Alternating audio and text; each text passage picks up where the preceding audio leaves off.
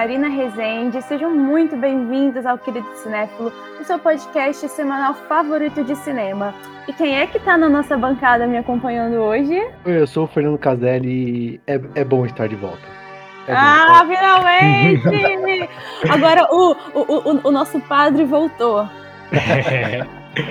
Meu ímia é Gabriel Pinheiro e eu tenho que escasatar que eu até gosto, gosto um link desse filme. E seja muito bem-vindo de volta, meu drug Fernando Caselli. Eu espero obrigado. que esse período aí, cuidando desse seu pequeno maltique, tenha sido bem horror show pra você. Foi, foi bastante. Tem fim ainda. E você voltou num episódio super especial, né? Porque hoje o nosso tópico é sobre um dos queridinhos dos Cinefilers, que é o Laranja Mecânica, que nesse ano, por acaso, está fazendo 50 anos da primeira é, exibição. A gente vai falar diversos aspectos que giram em torno da adaptação, né? Porque o nosso foco é, é o filme, num, numa, num atravessamento de discussões políticas que vocês vão gostar bastante. Então fiquem aqui com a gente. Mas antes, bora pro giro de notícias e as mensagens.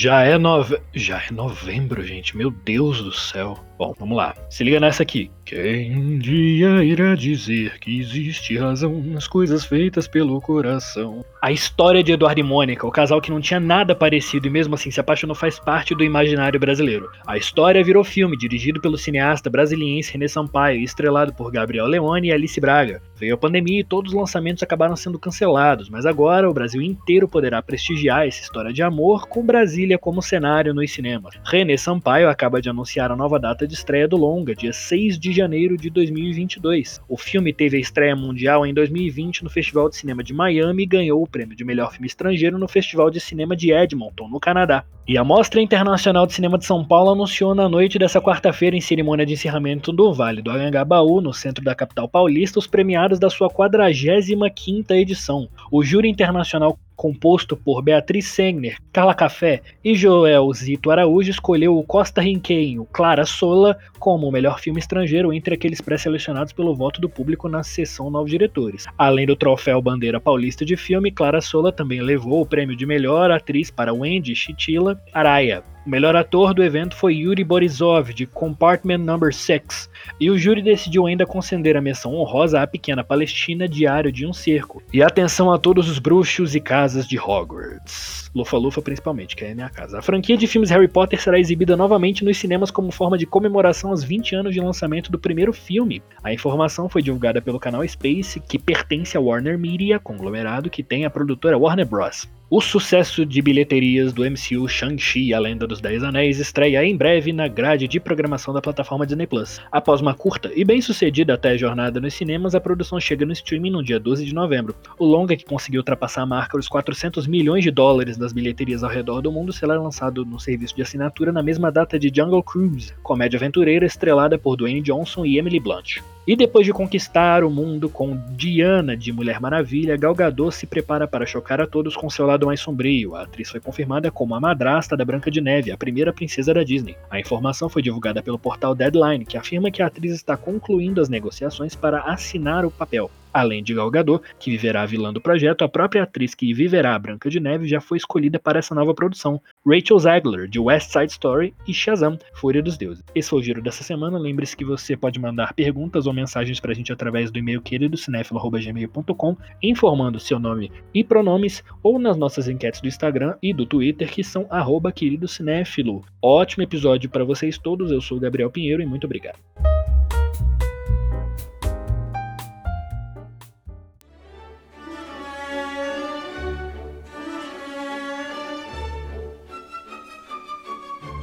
Então, gente, é... como a gente vai falar de laranja mecânica, acho importante ressaltar que nesse episódio vamos tocar em algumas questões que podem acabar evocando gatilhos, como abuso sexual, abuso de menores, violência policial, tortura, ultraviolência, uso de álcool e droga. Então, se por acaso algum desses assuntos te deixa muito mal ou muito sensível, é, tá tudo bem parar o podcast que a gente vai te abraçar no próximo episódio, tá?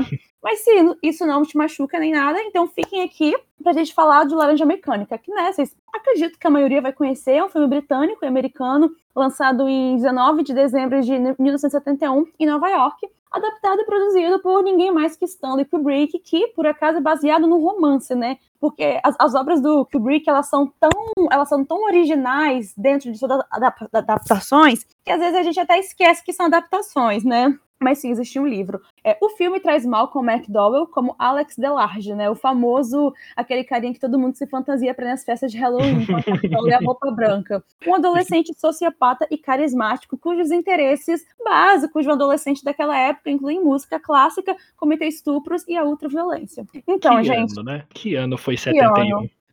É, eu gosto muito dessa ideia do ultraviolência, porque isso é muito mal interpretado no filme. É, acho interessante que já vi muitas pessoas dizerem que o filme é uma exaltação à ultraviolência. Só que depois a gente pensar um pouquinho, fazer uma reflexão em cima disso, eu acho que é o contrário. Assim, que a exaltação da ultraviolência é uma forma de criticar aquela sociedade daquela época. Uhum. Que que achava que assim que tinha aquela questão da, lou que a loucura, da loucura sabe? É, eu estava lendo um texto do Foucault muito legal sobre isso é, que a loucura era tudo aquilo que era indesejado sabe? Era aquela coisa patológica. Então a gente pode botar essa ultraviolência dentro dessa coisa da loucura. Logo ela é passível de ser tratada né e aí tem aquela coisa do tratamento ludovico que a gente é, vai falar mais para frente, né? Isso tudo, cara, esse tratamento ludovico, toda a forma como as pessoas veem as pessoas marginalizadas, né? Que no caso o Lelar de alguém marginalizado, é super a sociedade disciplinar do Foucault também. Que assim, as pessoas tentam tanto controlar, tentam tanto criar assim, as relações de poder criar as pessoas de uma forma que,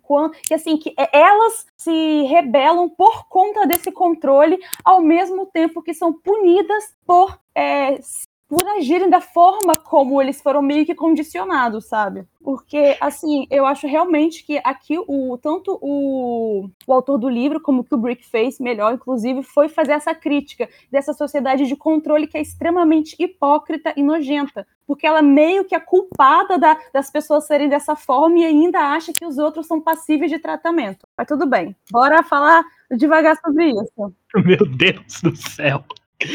Eu sempre vou repetir isso, como é bom ter a Marina nesse negócio desse querido Ai, gente, véio. para, vou ficar sem graça.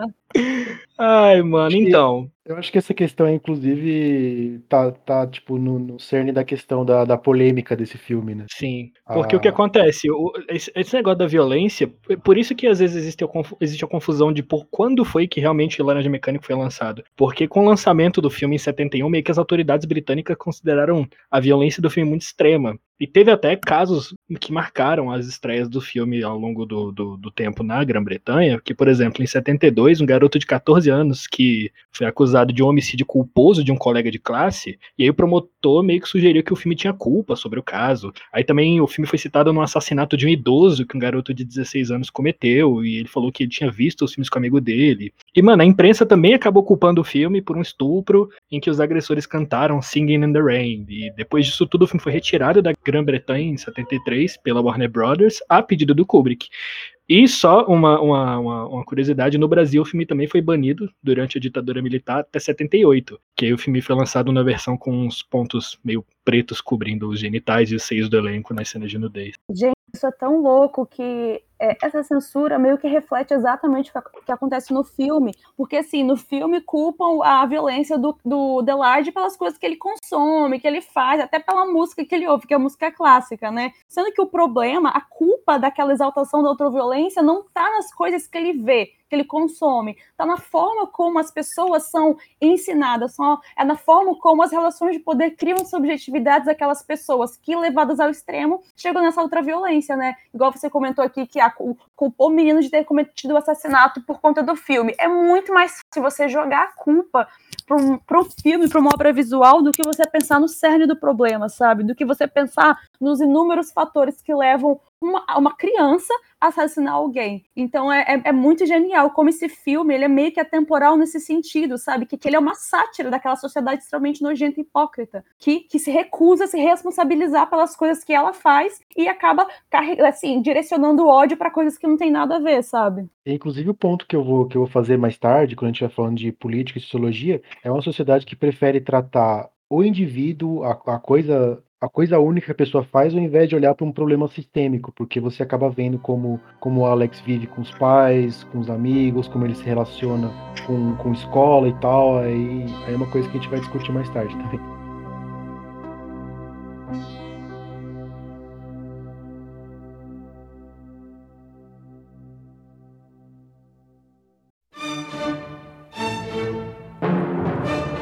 Vamos do início, né? Ah, é, que, do que se trata, pois é, do que se trata a Laranja Mecânica, né? Tem o Alex, que é um, um, adolescente, né? E ele passa as noites dele saindo com a gangue dele, são os, os drugs dele, né? E aí, em uma dessas saídas, ele é preso e para poder sair da prisão mais rápido, ele se submete a um tratamento, uma técnica de modificação de comportamento para poder ganhar sua liberdade, que aparentemente esse tratamento vai transformar ele numa pessoa boa. Como foi que vocês viram esse filme pela primeira vez? Qual é a história de vocês com esse filme? A primeira vez que eu baixei esse filme foi no Casar, então faz tempo que eu vi. E assim, a, a primeira vez você, você que eu tinha 14, 15 anos, sabe? Você, você não entende direito a mensagem do filme, você não entende a crítica da ultraviolência, você não entende a crítica da sociedade britânica na, na época, sabe? Na época do que o livro foi escrito. E aí, aí, aí muita coisa acaba passando por você. E você acaba, sabe, meio que idealizando a imagem do, do Alex, a cinematografia do filme, a música do, do Beethoven, do jeito que ela é usada, sabe, para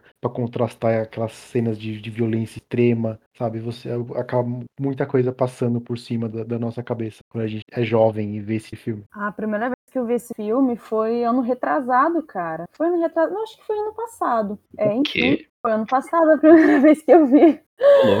Ai, confesso. E, e eu vi para um trabalho de comportamental, né? Então eu já vi assim com um olhar mais focado nessa parte aí. Infelizmente, não tive esse feeling de você chegar no filme cru, igual foi com o Fernando, porque eu vi quando eu era mais velha já, né? Mas foi uma experiência muito legal inclusive melhor do que eu esperava, porque é, o Kubrick ele, ele, é meio lentão mesmo nos filmes dele, mas eu acho que Laranja Mecânica tem um ritmo muito acelerado e muito interessante. E realmente, quando você começa a analisar o filme como um todo, ele é simplesmente genial, cara, porque mesmo sendo uma adaptação, o Kubrick essa ela, ele tem essa mania de pegar a adaptação e transformar em algo melhor e original dele, né? Então, foi uma experiência muito, muito boa mesmo. Quando eu era criança e ainda existiam VHS, eu sempre ficava hipnotizado pela capa desse filme e não fazia a menor ideia de que filme que era. Sempre que ia na locadora eu ficava olhando para esse filme, assim, sem saber ler, sem nada, a capa me, me, me hipnotizou pra cacete. E aí eu fui crescendo e aí eu sempre fui escutando a, a, a, lenda do Laranja Mecânica, o filme que minha mãe alugou escondida da minha avó nos anos 80, e aí, tipo, a minha avó ficou muito puta com ela, sacou? Essa história que eu cresci ouvindo. E eu Caralho. sempre. É, uma lenda na família esse filme, tá ligado? Então isso criou toda uma vontade minha de querer assistir. Eu ficava, eu já, eu já posso ver? Não, não pode. Eu já posso ver? Não, não pode. Aí eu tinha uns 14, igual a idade do Fernando. Aí eu e um amigo meu, a gente aprendeu, né, a como ver filmes sem pagar, aí a gente baixou esse filme e viu escondido. E eu simplesmente não entendi. Eu não entendi qual era do filme, porque, tipo, simplesmente não saquei. Só que me, me deu uma sensação de estranheza, porque esse filme causa uma estranheza muito grande quando você assiste. Você não sabe direito o que, que tá acontecendo, é tudo muito esquisito, não parece um mundo real e tal. E aí eu vi de novo. Aí eu vi de novo, eu vi de novo, eu devo ter visto três vezes no final de semana. E aqui e eu, e eu não continuava sem entender. Aí eu falei, ok, e aí depois de um tempo eu voltei a ver, com uns 16 anos mais ou menos, e eu dei um estalo, sabe? Eu entendi. E aí eu fiquei viciado, sacou? E eu vi o filme o tempo inteiro, e aí vocês sabem o resto. É, me apaixonei pelo filme depois que, que, eu, que eu entendi, que eu criei a minha própria visão sobre aquele filme e porquê eu tinha entendido depois o porquê que eu achei tão esquisito quando eu vi pelas primeiras vezes. E o que, que, te causou essa estranheza? Você consegue dizer o que é hoje? É a construção do mundo, a forma que eles falam, tudo que tá ali que foi feito para causar estranheza na gente, sabe? Me pegou de uma forma muito. Porque eu não tava acostumado a ver aquele tipo de coisa. Naquela época eu via uns filmes bem normais e de gente normal, não os filmes que a gente vê atualmente. Então aquele foi meu primeiro, tipo, choque, sacou? Tipo, nossa, existem filmes que não são exatamente desse, desse tipo que a gente tá falando aqui. Tem filme que cria uma atmosfera através de algumas coisas esquisitas e você não sabe entender. E eu acho que quando clicou na minha cabeça o que exatamente é, me impressionou no filme, porque foi um sentimento de ficar impressionado, aí eu falei, puta que pariu, isso é muito bom. Mas isso só veio depois quando eu comecei a refletir sobre, pensar e analisar mais friamente o negócio, entendeu? Os filmes desse tipo que a gente acaba vendo, assim, né? Que a gente é exposto, sabe? Até, até pela imagem icônica dele, Uhum. O, o, o pôster é um, é um, sabe, super conhecido uhum. e ajuda, ajuda a difundir a obra, assim, para um público mais, mais impressionável, sabe, mais jovem. Eu, e, é, a imagética dele é muito forte. Eu tenho o Alex tatuado no braço. Sim. E é um, é um dos filmes assim que te, te, te convida a analisar ele, né? Uhum. A, tipo, Isso, cada vez que você vê, você acha uma coisa diferente. Sim, sim. Agora, agora dessa vez eu prestei muita atenção na, na música, sabe? E como ele, ele reutiliza a obra do, do Beethoven para mostrar, para contrastar as cenas violentas e tensas do filme. Você realmente consegue analisar o filme sob várias perspectivas, sabe? Visual, é, social, política. Então, ele, se você for pegar um filme num todo, eu sei que existe até esse preconceito, porque realmente é um filme muito superestimado, muito exaltado, mas, cara, de fato, o filme é bom é, ainda mais quando você entende aquela. É, quando ele foi feito, a crítica que o Kubrick quer fazer, é, cara, é uma sátira, assim, que, que toca na ferida daquela sociedade, sabe? Então, para você ver como, é, como essa sátira ela faz o filme ser atual sempre, né? Não, exatamente. E, e cara, ela, ela, ela, é tão atual que até hoje as pessoas não conseguem entender. Assim, não que a gente seja melhor por compreender, mas porque realmente você tem que analisar um filme com um olhar muito crítico para ver que ele não tá fazendo exaltação de violência, que ele tá fazendo uma crítica. Até porque no final, depois de tudo que acontece, o, o, a spoiler, né? Pra, não sei se você nunca viu. É, ele fala que ele gosta de violência, o tratamento dá errado, porque o problema não, não, não, é, não é tratável, não é tratável no sentido de que, de que mexer no individual, mexer no Alex Delarge não é suficiente para mudar aquilo. Aquilo é um problema sistêmico, aquilo é um problema que está nas entranhas daquela sociedade preconceituosa, é, marginalizadora, sabe? Que, que pejoratiza, pejoratiza as relações sociais e humanas. Então, o Alex Delarde, cara, ele é realmente ele é um filho, ele é a expressão de toda, de tudo que é aquilo que a sociedade tenta construir do ser humano, sabe? E aí acaba entrando num ciclo infinito, porque há pessoas como Alex Delarde nunca vão deixar de existir porque elas são fruto daquilo que elas vivem de fato, né? É, isso, claro que isso não, é, não é forma de, ah, você está passando pano para o que ele faz, claro que não, mas é para a gente pensar de uma forma crítica de que tratar o problema na questão individual, fazer o tratamento Ludovico ali em cima do Alex Delarge, não passa de uma tentativa de mascarar um problema que é muito mais profundo. Tanto que, cara, aquele final, inclusive, o Gabriel leu o livro hoje, né, e falou que o último capítulo é mó bobo, que ele fala que ele quer casar, quer ser bonzinho e tal. O Kubrick foi muito mais ousado, né, e deixou aquele final, ele falando que ele gosta de violência, para meio que jogar na cara das pessoas que, assim, não adianta tentar me mudar, porque mesmo que eu pare de gostar de violência, mesmo que eu morra,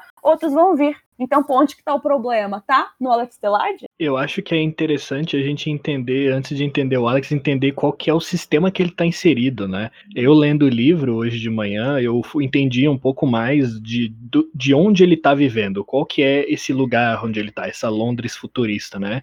Pelo, pela descrição do Burgess, né, é, é, é um estado autoritário, capitalista, centralizador, é, as pessoas ainda acreditam na política, mas elas acabam, é, os que estão no poder, né, esse Estado opressor, ele usa do discurso da segurança pública, né, não importa o que, é, não importa o que a gente precise fazer. Então, é um Estado conservador que prende muito, se vê poucas pessoas na rua no filme, né, tem toda aquela arquitetura, né, brutalista que a gente achou até que era uma coisa meio soviética, e é até meio soviético, teve a, a influência soviética, e aí é um Estado que superlota as cadeias, né, que se viu tendo que mudar a forma de punir e restabelecer esses fora da lei, que foram criados por esse Estado que é conservador, que provavelmente você não pode andar na rua com, vai, um baseado, tá ligado? E no fim das contas eles continuam no poder por conta do Alex, por conta do que eles fizeram com o Alex, e para eles pouco importa se ele tá restabelecido, eles podem, tipo, prender ele de novo daqui a pouco, é o fetiche da punição, o que importa é eles se manterem no poder. Realmente a sociedade do controle e, e o conceito de vigiar e punir. Vigiar no sentido que vê o que as pessoas estão fazendo fazendo e punir, punir ela por algo que ela,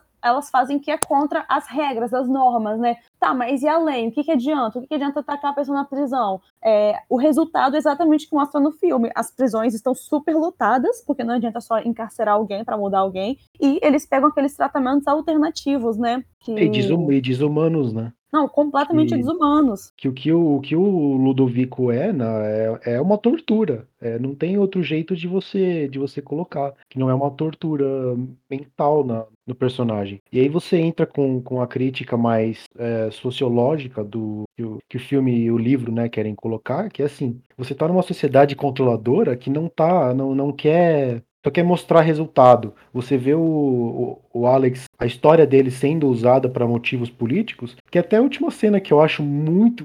Eu racho o bico toda vez na, na última cena, quando o, o ministro tá conversando com ele. Aí de repente ele, eles fazem lá o, o acordo deles. Aí a, a sala inunda de, de fotógrafos e repórteres e gente que tipo já tava esperando ali, sabe? Uhum.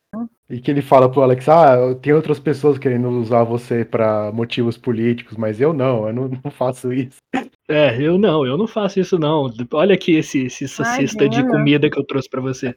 Então eu racho o bico de, disso, porque assim, porque é um estado que, que tá lá só pra se autopromover, não pra reformar o indivíduo de verdade, sabe? E eu acho que é um estado que eu achei muito interessante, que por mais que ele tenha esse aspecto opressor, punitivista, conservador, ele ainda é um estado que é muito, isso é muito europeu, cara. Num, num, numa- num- num país latino-americano já teriam dado um golpe de estado, alguma coisa assim, um golpe militar. Mas a galera ainda acredita na política, aquela galera ainda tá querendo ser reeleita. É muito, euro- é muito europeu isso. Em qualquer outro, outra democracia mais nova, mais frágil, você tendo essa galera no poder, assim como no Brasil, eles que iam dar um golpe de Estado, um golpe militar. Sim, totalmente. população completamente condicionada ali, né? Apenas. É, e eu acho interessante também que eu vi, como eu comentei com vocês, eu vi esse filme por uma matéria de psicologia, né? E a forma como a psicologia é tratada no filme é muito interessante. Que assim, hoje em dia a gente tem uma visão, uma transgressora libertadora da psicologia, que tenta romper completamente com aquilo que é posto no filme. Eu até estava lendo um, um texto muito bom sobre, sobre isso ontem, que a psicologia ela nasce a partir da loucura. Que a partir do momento que você patologiza a loucura, você você vai para as pessoas. Só que você cura não num cuidado terapêutico, você cura, entre, entre aspas, num caráter moral. Porque a ideia, nesse caso aí, é, não, não era curar a pessoa, não era realmente é, promover o bem-estar, mas era tornar ela é, capaz de poder viver de novo no corpo social, sabe? Era totalmente um controle ético e moral. E ela surge, a psicologia, justamente para fazer isso. Tanto que o tratamento Ludovico é um condicionamento operante, né? É, o que, que ele faz? Assim, falando de uma forma bem simples. Eles pegam o Alex e eles sabem que o Alex gosta muito de violência. Ah, o que, que eles pegam? Eles é, botam cenas de violência pro Alex ficar vendo, né? Bota aquele negócio que deixa o olho dele abertão, que inclusive quando era criança morria de medo daquela foto. E, e quando passam cenas de violência, eles aplicam é, tortura no Alex. Pra quê? Pra o que, que acontece? Ele, é drogado, né? Ele é drogado, ele fica doidão, ele se sente muito mal. Porque aí, a partir disso, o corpo dele, ele meio que age por reflexo, porque ele é condicionado a se sentir mal toda vez que ele vê uma cena de violência. Então, toda vez que ele vai, ele vai pensar em violência, o corpo dele, por conta dessa tortura, ele adquire é, o condicionamento respondente, que é o comportamento de reflexo, de sentir essa dor. Então, para evitar esse sentimento é, desconfortável, ele para de ele para de ver cenas de violência. É, funciona basicamente assim. E é interessante que o primeiro teórico da comportamental foi o Watson, né? E é claro que a comportamental não é mais assim, porque ela foi totalmente é, reestruturada pelo Skinner, mas o Watson tinha meio que essa ideia, sabe, de,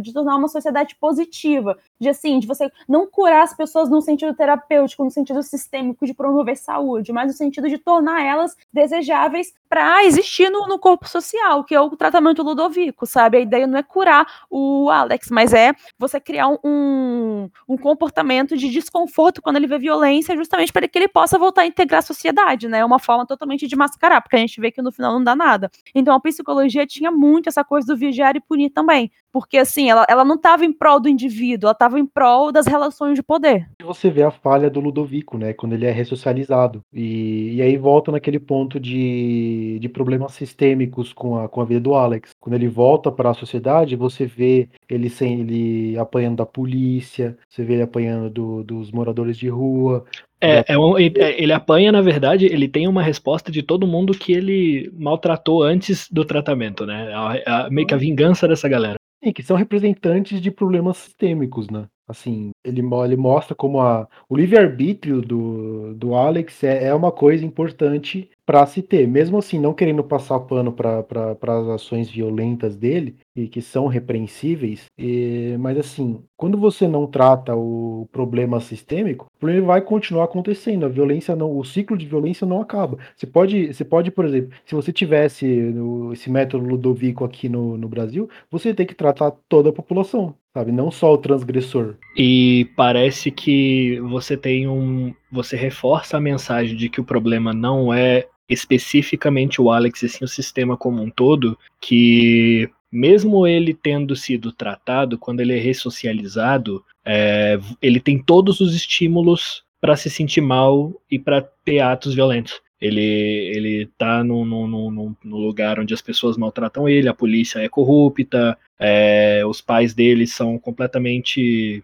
negligentes com ele. É, você vê que ele, ele tem o gatilho para esses impulsos violentos ali, tanto que ele fica se sentindo mal, cambaleando pela cidade o tempo inteiro nessa parte final do filme, né? Que, porque ele está sendo bombardeado desses, dessa, dessas é, estímulos. estímulos violentos, exatamente. Então, no que, que adianta você tentar tornar uma, você tornar uma pessoa é, traumatizada com o estímulo que vai atravessar a sua existência inteira? Realmente, é, a é. questão não é passar pano pro Alex, é a gente ver como que é inútil esse, essa, esse, essa tentativa de curar, entre aspas, né, algo na forma individual, sem olhar para esse viés sistêmico mesmo. E é uma discussão, cara, super, super cabível para hoje em dia também, né? Porque a gente fica tanto falando, ah, cadeia para aquilo, cadeia para isso, mas realmente, quando a gente fala é, em rever essa questão punitiva, não é porque ninguém gosta de bandido, não é porque a gente está passando pano para esses atos, claro que não, é porque a gente compreende de que é necessário que se tenha uma mudança na base, uma mudança das relações de poder, que eh, as pessoas tenham acesso à qualidade de vida, acesso à saúde, acesso à segurança, porque sim, a partir disso a gente consegue curar esse problema da violência, porque a gente vive num mundo ultraviolento, existe exaltação da violência, só que, poxa, do que, adianta pegar uma pessoa e prender ela? Não, não vai acabar. É, é, o que eu sempre falo com as pessoas, cara. Você pode pegar hoje e matar todos os assassinos do mundo amanhã terão mais milhões, então não, não, adianta, cara. E outra que a gente tá, ok, a gente tá falando de uma pessoa que a gente vê cometer estupro, espancamento, assassinato, tipo, não são coisas leves, ele não tá, né, carregando uma porçãozinha de maconha no bolso. Então, mas mesmo assim, é, é, laranja mecânica é como se fosse uma metáfora para algo maior. Dá pra você aplicar a lógica dele, talvez. Inclusive é um problema com esse tipo de personagem que é mostrado fazendo coisas detestáveis, mas ele, eles fazem um personagem tão carismático, sabe? Que você não consegue não amar ele, sabe? Uhum. Tipo, ele é um ótimo personagem, o Alex, mas você vê o jeito que ele, que ele trata, por exemplo, aquela cena que ele chega na prisão eu adoro ela também. Ele é, ele, é, ele é muito engraçado, sabe? É verdade, dele, tipo, dizendo o que, que ele tem no bolso. Sim, sim. E, e, a, e a última cena, quando o ministro tá dando comida para ele, quando ele tá, tipo, abrindo uhum. a boca, meio, meio que ironicamente, sabe? Ele é extremamente carismático e é um problema com esse tipo de personagem, sabe? Que leva, leva a maioria do público, assim, a entender mal o filme. A entender que o filme uhum. tá, tá concordando, o filme concorda, entre aspas, com as ações do personagem, sabe?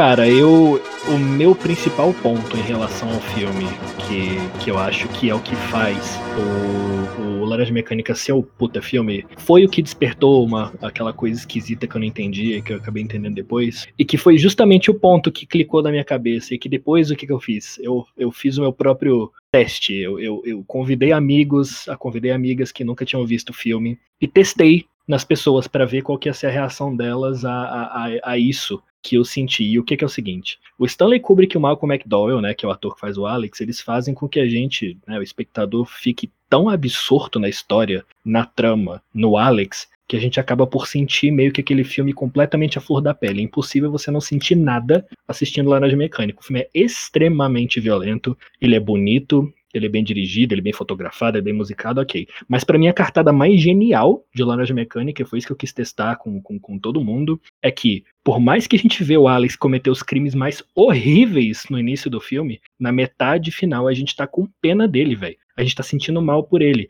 E eu testei isso com várias pessoas de backgrounds diferentes, variados, para saber se eu não tá ficando doido, porque eu saber se não é coisa da minha cabeça.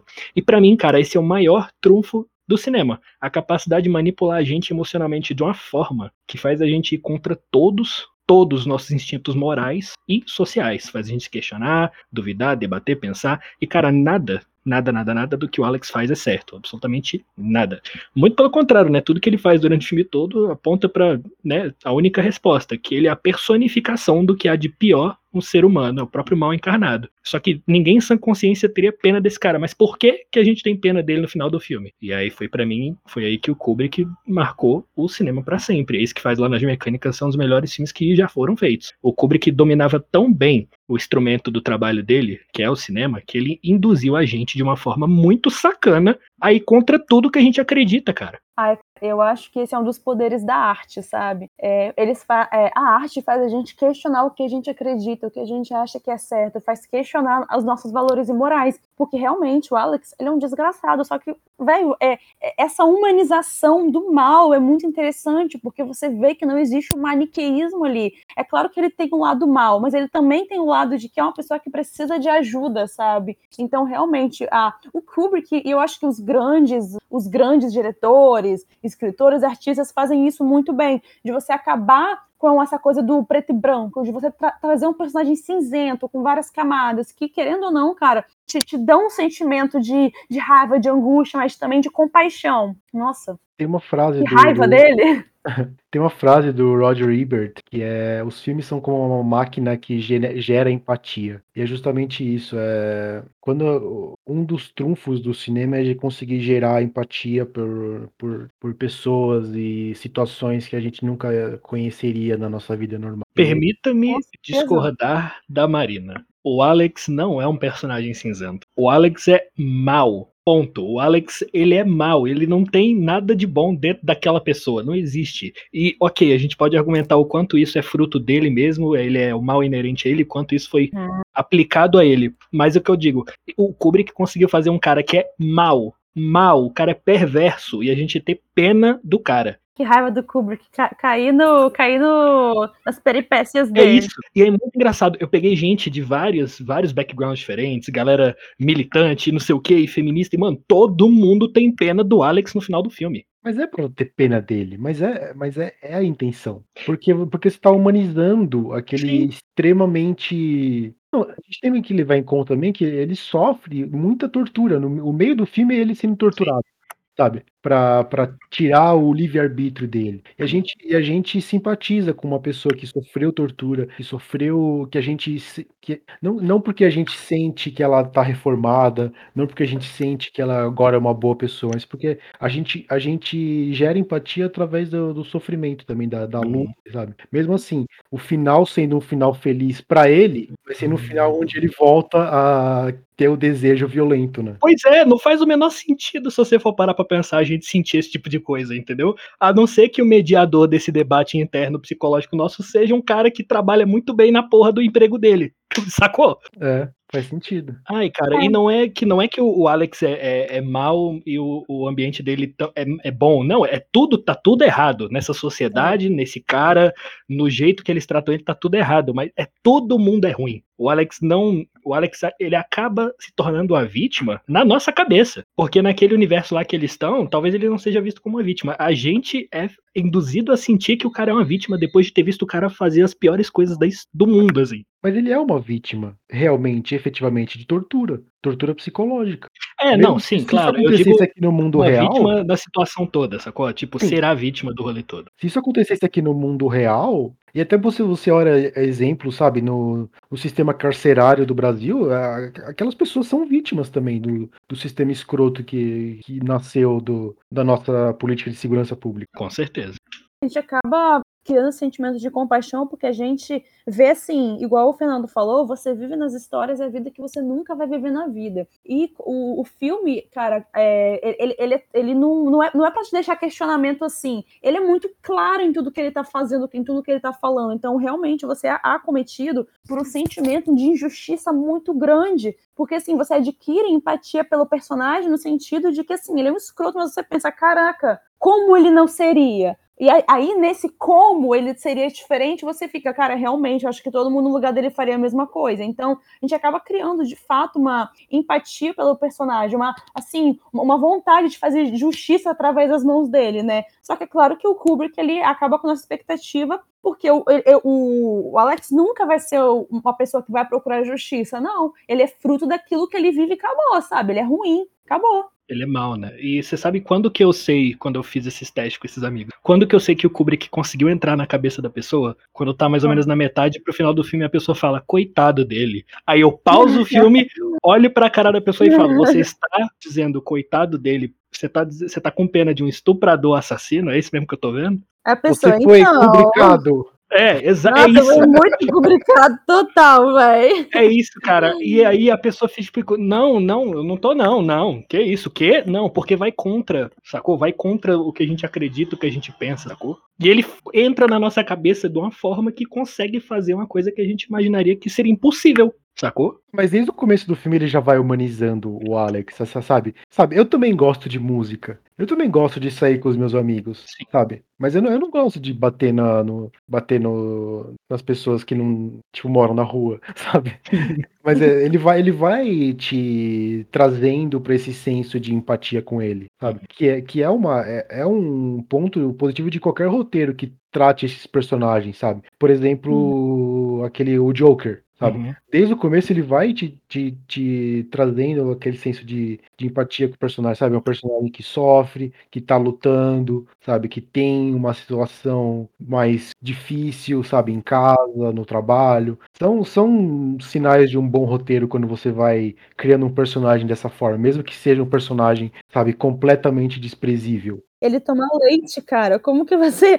Assim, assim é, é- são detalhes pequenos que de fato geram algum elemento, mesmo que mínimo, de identificação. Tirando que bota aquela pulguinha na orelha, tipo, nossa, ele é um estuprador assassino e ele toma leite. Isso é muito louco, gente. É uma coisa que eu parei pra perceber quando eu li o livro, porque assim, eu lembro de ter lido uma parte do livro e eu só fui ler ele inteiro hoje. O Ale- a história no filme e no livro ela é contada pela perspectiva do Alex. Isso daí já é uma coisa que vai te fazer criar empatia por ele. No filme, a gente dá pra ele uns 22 anos. Cara, no livro ele tem 14, ele tem 15. As, as, as meninas que, que ele transa no filme, né, que vão pra casa transar com ele, no filme são duas meninas de 10 anos e elas não estão conscientes elas não estão consentindo com o que tá acontecendo ali, sacou? Então, se você acha Laranja Mecânica um filme violento, por favor, não chegue perto do livro, sacou? É, é terrível, é terrível, é terrível, terrível, terrível. Porque eu queria entender a cabeça da pessoa que acha o filme violento demais e vai ler o livro. Ah, é, não faz sentido nenhum. Pois é. E- É uma, e é uma violência que a gente já não tá. Quer dizer, na época, pra época deve ter sido muito violento, mas hoje a gente já vê tanta coisa pior, né, gente? Tipo na TV, ao vivo, sabe? O cara é, é programa policial filmando enquanto tá executando uma pessoa, sacou? Inclusive, outro aspecto assim de livro, filme que eu, que eu acho interessante, o Anthony Burgess, ele foi criado como um católico fervoroso, e o filme é uma o, livro, né, é uma exploração da de um, de um sentimento que ele tinha, porque durante a Segunda Guerra, a esposa dele foi estuprada por dois soldados e ela perdeu um bebê e teve vários problemas depois durante a vida dela. Então, assim, é, é o autor, sabe, matutando aquela questão na, na cabeça dele de, de punição e de, de problemas sistêmicos de violência, sabe? Essa exploração que eu acho, eu acho interessante. E o capítulo final é a pessoa sendo reformada, né? Sim, sim. Re- É a Até- mensagem cristã do negócio. Sim, até porque ele coloca o pa- o padre no filme, né, pra, pra questionar isso. Até aquela cena da, da- do teatro que ele fala, ai, cadê o livre-arbítrio? Sabe, é, essa é a questão. E vem desse background cristão aí do, do autor. Pois é, no final das contas, o Alex acaba por deixar de lado, é, no final do livro que não tá no filme, acaba por deixar de lado a violência e decide que ele cresceu e que ele não precisa mais disso e que ele agora quer ter uma namorada e quer casar e ter filho, sacou? Ai, gente, Esse é o final do livro. É uma visão cristã, né, Incoerente, né? totalmente incoerente com tudo que o filme fez, sabe? Que é extremamente simplista e religiosa, né? Ah, não, agora ele achou, ele vai achar Jesus. É, e é completa, é diametralmente oposta ao filme, né? Sim, sim. Completamente oposta. Eu acho que se o Kubrick tivesse filmado essa cena, a gente ia ficar tipo, que porra é essa? Sim, não ia- o filme não ia ter mais o impacto que ele tem. Eu acho que ele ia contrapor tudo que ele tinha feito até então, talvez. Não cabia. Talvez coubesse. Quando eu li o livro, cabia aquela, aquela parada, porque o Alex do livro é diferente do Alex do filme, né? Até que uma das coisas que, o- que o Kubrick e o Malcolm Doyle criaram foi essa, justamente essa, o visual e tal, mas o Alex do livro, ele é, ele é mais criança, ele é uma criança, Uhum. e no livro, ele, depois do tratamento Ludovico, ele se joga mais. Ele, tipo, por exemplo, um exemplo do que eu tô querendo dizer que ele se joga mais. É, não tem a cena que ele tá no palquinho e o cara força ele a lamber o sapato? Sim. No livro, é, o cara só chega, começa a bater nele e o Alex fala: O que você quer que eu faça pra você? Você quer que eu lamba seu sapato? Eu lambo o seu sapato, eu vou lá. Porque ele, ele quer. Ele quer ter, ele quer fazer algo bom pra acabar com o sentimento que pensar em algo ruim criou nele, sacou? Então ele Uhum. vai atrás desse algo bom. Então esse ir sempre atrás desse algo bom pra poder parar de sentir as coisas negativas por conta do sentimento ruim, talvez por isso eu acho que aquele final caiba no livro, mas não caiba no filme, entendeu? Entendi. Gostou, faz, faz sentido. Mas prefiro do Kubrick. Eu também. Claro. Causou muito mais impacto. Inclusive, Marina, naquele episódio que a gente falou do Iluminado, lembra? Oi? Naquele episódio que a gente falou de adaptações do Iluminado, mesma Uhum, coisa. Sim. é, verdade. Eu- Ah, não tem como, vai. O Kubrick manda muito bem mesmo. Ah, que raiva. Tudo que o cara toca vira ouro, impressionante. Sim.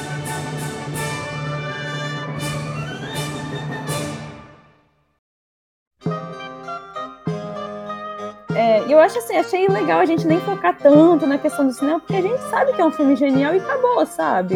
É, Ah, eu, eu acho que tem muita coisa válida pra discussão, assim, também, da, da parte de cinema, sabe? É, sim, Eu- Não, com certeza, mas eu, eu gostei também da gente trazer esse tema um pouco mais social, mais sociológico, político, psicológico. Sim, sim. Mas assim, a trilha sonora eu ouço até, até hoje de vez em quando, sabe? Eu adoro aquela rendição da, da nona sinfonia que tá tocando na cena que ele entra na, na loja de disco, Uhum. sabe? Que é mais um sintetizadorzinho, sabe? Mais musiquinha mais infantilzinha. É incrível, cara. Eu, eu adoro um de, de Beethoven que eu só fui perceber dessa vez. Quando ele toca a campainha na casa do escritor. Uhum. Uhum. É que eu percebi sinfonia- também dessa vez. É, Dan, dan, dan, dan. dan, dan, dan, dan. Eu não tinha percebido, não. Caraca! É, Não, e outra, todas as atuações nesse filme são incríveis, né? Não sei se vocês sabem, mas aquele cara que é tipo o cuidador do escritor quando ele tá na cadeira de roda, aquele ali é o Darth Vader. é, o David Prowse, né? Aham. É um dos três caras que fez o Darth Vader no, no Uhum. original. E no, não. no livro, esse escritor, né, que tem a esposa é, que, que acabou falecendo depois da visita que o Alex e os drugs dele fizeram na casa do cara, esse escritor, no livro, ele tá escrevendo um livro chamado Laranja Mecânica, por isso o nome do livro. Hum, caraca, legal. Cheio de easter egg dentro do- da própria É. obra, né? Ele, esse, es- esse escritor ele tá escrevendo Laranja Mecânica, ele é tipo um militante de esquerda que quer acabar com, com, com esse estado opressor que tá ali, então ele entende um pouco de psicologia e tal. Aí ele quer usar o Alex para poder acabar com o regime que tá ali. Então, tanto o regime quanto os revolucionários querem usar o Alex a seu bel prazer, assim, sacou? Sim, sim, Uhum. mais uma crítica do, do sistema que só quer se autopromover ao invés de importar com o indivíduo. Até porque o que o, o que o escritor faz quando ele descobre quem é o Alex. Hum, tortura. Sim, mais tortura. Faz ele querer se matar. Ele, o Alex se joga da janela. Sim, sim. E, e assim, uma, uma dica pra todo cinéfilo que tá ouvindo. Toda vez que você vê um diretor num filme ou um escritor num livro, tipo, volta e vê a cena de novo e pensa, é o, é o, é o escritor do, do é o autor, sabe? Porque é, é o caso aí da de uma de uma, de uma, inser, uma auto-inserção do, do Burgess, né? Que é Uhum. a, a história da esposa dele ter sido estuprada e tal. Cara, eu nunca pensei Sim, que a gente né, fosse faz fazer um episódio. Eu nunca pensei que a gente fosse fazer um episódio tão bom sobre um filme, mano. Nossa, tem muita coisa pra comentar sobre esse filme, cara. Que isso, é realmente. A gente não arranhou a superfície, velho. Sim. Nem- não, não. Eu- Então, é o que eu falei no começo, o filme ele, ele te convida pra você analisar ele cada vez mais. E cada vez que você vê, você vai se aprofundando na, na mensagem, na filosofia do filme, sabe? É, é- é um ótimo filme, assim, pra você se introduzir nesse mundo. Eu gosto muito do fato dele não ter uma bottom line. Não existe uma resposta final de qualquer análise que você possa começar sobre Laranja Mecânica. Ela sempre pode ser contraposta, você sempre pode acabar pensando completamente o contrário do que você pensou anteriormente. O filme nunca tá. Ele não acaba. Nunca. Até porque o Kubrick não chegou, ele nunca chega e fala, olha, o filme é sobre isso e isso. Não, é uma, uma das graças da, dos filmes dele é que ele dá pro, o, pro espectador essa, esse benefício da dúvida, sabe? De pensar o que está acontecendo, de conseguir tirar as próprias conclusões. Mas assim, o, que me deixa triste é que, às vezes, essas conclusões são precipitadas, no sentido de que, por exemplo, acusam ele de, ah, ele está exaltando outra violência, ele é isso e aquilo. Pô, é, para mim, essa é um tipo de análise que é muito simplista, por exemplo, sabe? Que você pega a profundidade do filme, dá pra você tirar tanta coisa interessante, tanta discussão dali. É, é assim, a questão da gente tentar olhar para dentro mesmo e esmiuçar esses elementos que ele bota, né? E, cara, o Kubrick é sensacional porque nenhum, nenhum, nenhum elemento ele bota ali só por botar, ele bota ali à toa, sabe? Igual, por exemplo, o fato dele gostar de música clássica. Não, não, ele não gosta simplesmente porque o personagem é aleatório, não. É porque, assim, é realmente para causar esse contraponto, essa contradição do personagem. Pô, como que alguém tão violento gosta do estilo de música mais calmo? Das então, ruas, né? O cara das ruas. O cara da rua gostando de Beethoven. Então, esses, esses elementos que, às vezes, assim, olhando separado, são bobos, quando você pega eles num todo, faz muito sentido para criar um personagem que, apesar de mal, é extremamente complexo, extremamente contraditório e que é passivo de identificação, que a gente sente compaixão apesar de tudo. Então, cara, eu acho que, apesar das vezes irritar, porque eu realmente o filme é, pago muito pau pro filme, mas é com razão, porque é um filme muito bom, muito completo, muito complexo. E assim, eu acho que dos que eu vejo do Kubrick é o que eu mais gosto também, que ele é bem dinâmico. Sim, e o, e o filme ele desperta esse tipo de discussão que a gente tá tendo aqui. E esse é o ponto da, dessa obra de arte, sabe? Tipo, a discussão em si. Não é ter uma resposta ou outra, tipo, é a discussão sobre humanização, sistema carcerário, sobre educação, sobre socialização do, do criminoso, sabe? É... Sabe o que eu acho mais incrível sobre o cinema no geral? Que mesmo essa pessoa que viu Laranja Mecânica e teve essa análise que a Marina chamou de simplista, de dizer, ah, ele estava, ele está exaltando a ultraviolência, cara, essa pessoa também não está errada na análise dela. E é isso que eu acho incrível. Não existe certo ou errado, sacou? Só existe o uhum. debate, só existe a discussão. Sim, sim.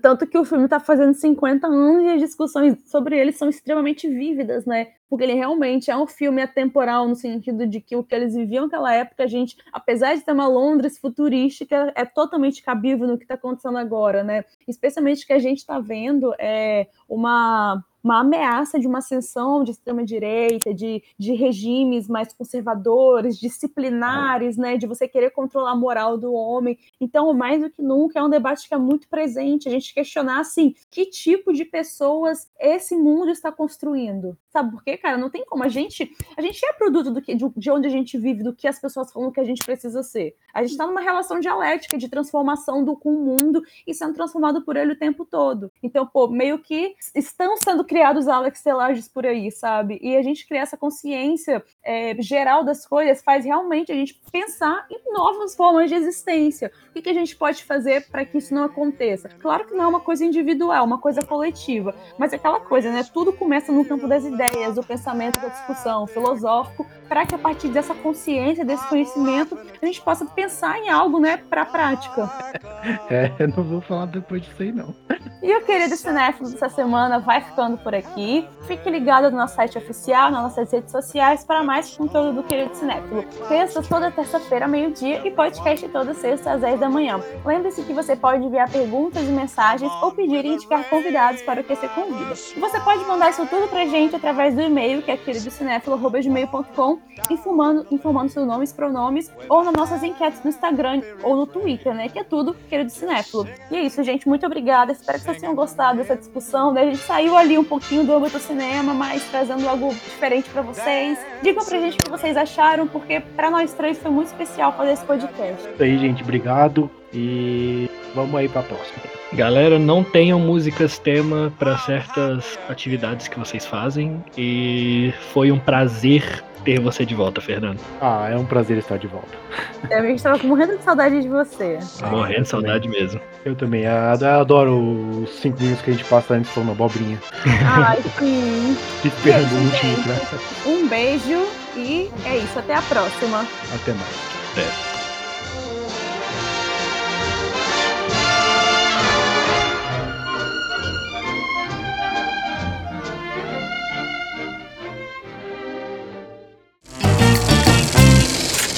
A equipe do Querido Cinéfilo é formada por André Germano, Fernando Caselli, Gabriel Pinheiro, Giovana Pedrilho, João Cardoso e Marina Rezende.